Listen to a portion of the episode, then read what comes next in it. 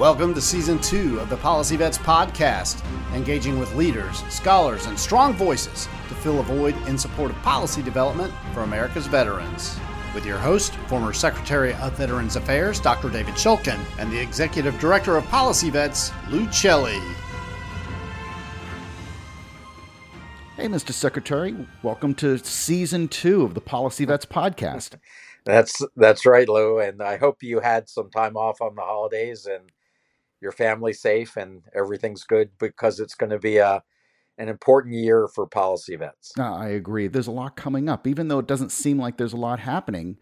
Um, you know, I think we're going to see that there's going to be a lot of movement, not only at DoD but especially at VA.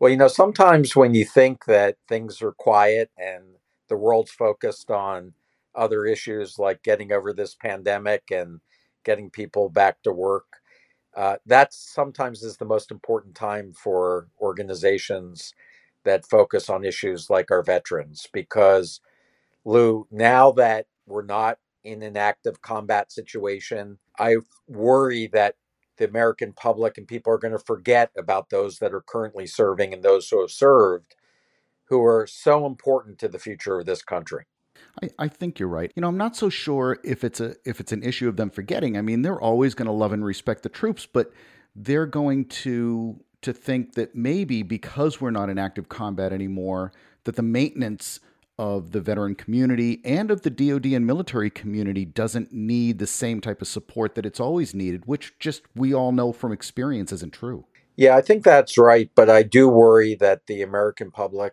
does have a short memory and if you don't see people in your daily life, if you don't live in a community that is filled with either an active base or a lot of veterans, or you don't see about it on the evening news or however you get your news th- these days, uh, natural tendencies are not to think about that community. And so I think what Policy Vets is about is making sure that those of us who have seen this in the past know the importance of carrying forth that commitment and making sure that those who have served are not forgotten when we establish our priorities. You bring up a really good point. I mean, look how quickly news cycles turn over.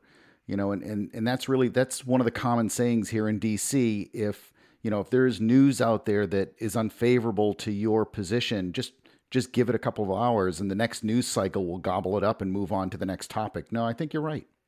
That's right. And, you know, we know that we're still dealing with people who are suffering from the country not addressing the issues of the Vietnam veterans when they return. So we do not want that history being repeated again. And part of what I think we're trying to do this year is to make sure that the people who have the experience in working with veterans and working with active duty get the chance to make sure that those policy issues are addressed, that they're highlighted, that they are understood by a broader population, so that this doesn't become a problem or issue for 1% of the American population, but this is really a countrywide recognition of why these issues are so vital to the continued strength of our democracy. Well, I mean, exactly to your point, we have right now one of the the most well funded Department of Veterans Affairs, one of the most well funded departments of defense. And the fact that they have such a large budget just goes to the point of all of the work that they need to do. And if the, you know, if the past two years have been gobbled up with, you know, just trying to keep our heads above water with COVID, we're left to wonder how many of the programs that they're supposed to be operating really on a daily, weekly, monthly, annual basis haven't gotten the attention that they should have gotten and who's falling through the cracks. Yeah, I think it's such an important issue. The the funding that has been achieved has been on the backs of those who have been trying to do that for years. No one anticipated that we'd be entering a pandemic. If you take a look at the Department of Veteran Affairs with um, such a large budget, but so many veterans not being able to get in to see their practitioners, and um, so many staff who have themselves gotten sick or have been unable to work. the VA has had to rely much more upon the private sector than ever before. And that's not a money issue. That's really as a result of the circumstances of the pandemic. Now we have to figure out what does a VA healthcare system look like post pandemic? And how do we make sure that the monies that have been allocated by Congress and the administration are put into building a long, sustainable type of system and not ping ponging back and forth between these short term uh, changes like a pandemic. You're absolutely right. The Department of Labor just came out with a statistic that said 4.5 million people in November voluntarily left their positions. Healthcare workers are part of that equation. So we have a very difficult time right now keeping employees in the positions that they're in. What what agency, what what industry, I should say, is going to be the first to suffer the most. And it's probably the one that isn't able to raise pay to be more competitive. Yeah, I think we entered the pandemic back in, you know, the end of 2019 with something like 48,000 vacancies in the VA system. It would not surprise me. I have not seen an updated number, but it wouldn't surprise me if we're now closer to 100,000 vacancies.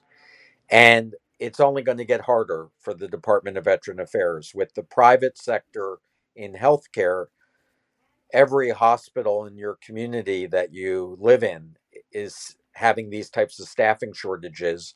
And the private sector is just much more nimble and flexible. And so they're going to raise salaries. They're going to be recruiting some of the people that currently work in the VA system. And just what we know about government and the VA is, is that as well intentioned as it is and the great mission that it has, it's not always very quick moving. And so I think that it's going to seek some real challenges on the staffing side. And that may be a fundamental risk to our ability to deliver on our promise to our veterans. It's always been challenging for VA to remain competitive when it came to the skilled um, to, to the skilled employees that they needed to hire. And you know, Congress helped them out years ago, as you well know, with physicians and and being able to uh, to go past the standard salary cap of Title 38, but they don't have that same type of uh, that same type of incentive or that same type of program for nurses. And and we've known for years now that nurses have been in a critical shortage, not just at the VA, but really nationwide. There's no doubt Title 38 has been absolutely critical for the VA to maintain a level of competitiveness. But I don't think that we faced a situation in the workforce the way that we're seeing right now. And there's going to need to be additional flexibilities to the Title 38 legislation to be able to keep VA in that situation where it can attract the best and the brightest. And if it isn't able to do that, that unfortunately is going to be an erosion of the quality of care that we give to our veterans, which is simply not acceptable. So I think that it's going to take uh, making sure that people understand why this is such an important issue and making sure that Congress understands these flexibilities that are going to be needed. Yeah, so as, as we look to the work that we're going to do here at Policy Vets in 2022, one of the things, I mean, we are so fortunate. We are really so lucky to have the cadre that we have in our, our scholars and our fellows and our senior advisors to be able to you know to pull them in and get their advice and be able to come up with you know some some real valid ideas and and solutions that we can that we can offer up to the community on really how to tackle this. Well, of course, Lou, that's the whole reason why Policy Vets is in existence is to have that deep pool of expertise to be able to come up with solutions and make sure that policymaking is informed and it ultimately benefits our veterans. And so I think you're right. 2022 is going to be a year where we're going to tap into that expertise in a way that we've not had to tap in before. Yeah, and we've been really fortunate. We got uh, we got a donation in that that's going to help us put on a live event. You know, we we still have to navigate you know the COVID environment. We have to make sure that it's a safe environment to to have a you know a live um, a live event in. We'll also make sure that we're able to live stream it. But yeah, we'll have uh, you know one of those town halls between two ferns thing. You know, we'll, bring in, you know, some of our policy experts and really just ask these tough questions. Where does VA go? Um, you know, what does what does VA look like in the next 10 years? You know, how has the pandemic changed the business of healthcare in general, not just at the Department of Veterans Affairs, but really, you know, nationwide? What does the future of benefits look like? Are we, you know, are we compensating our veterans properly? Are we undercompensating? Are we overcompensating them? What are we doing? Are we enticing veterans and uh, ensuring that they are able to get employment? I mean, there are just so many questions.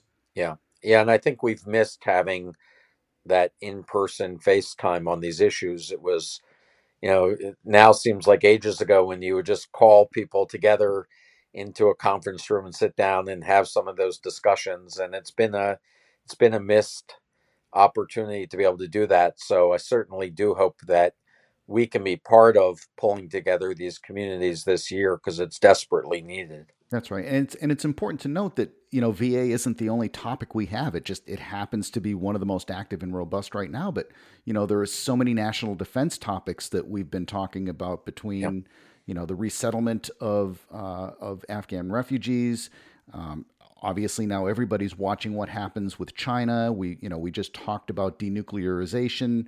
We've got Russia. What's going to happen with Taiwan? I mean, there are just so many active topics that Policy Vets really, uh, you know, has some expertise in.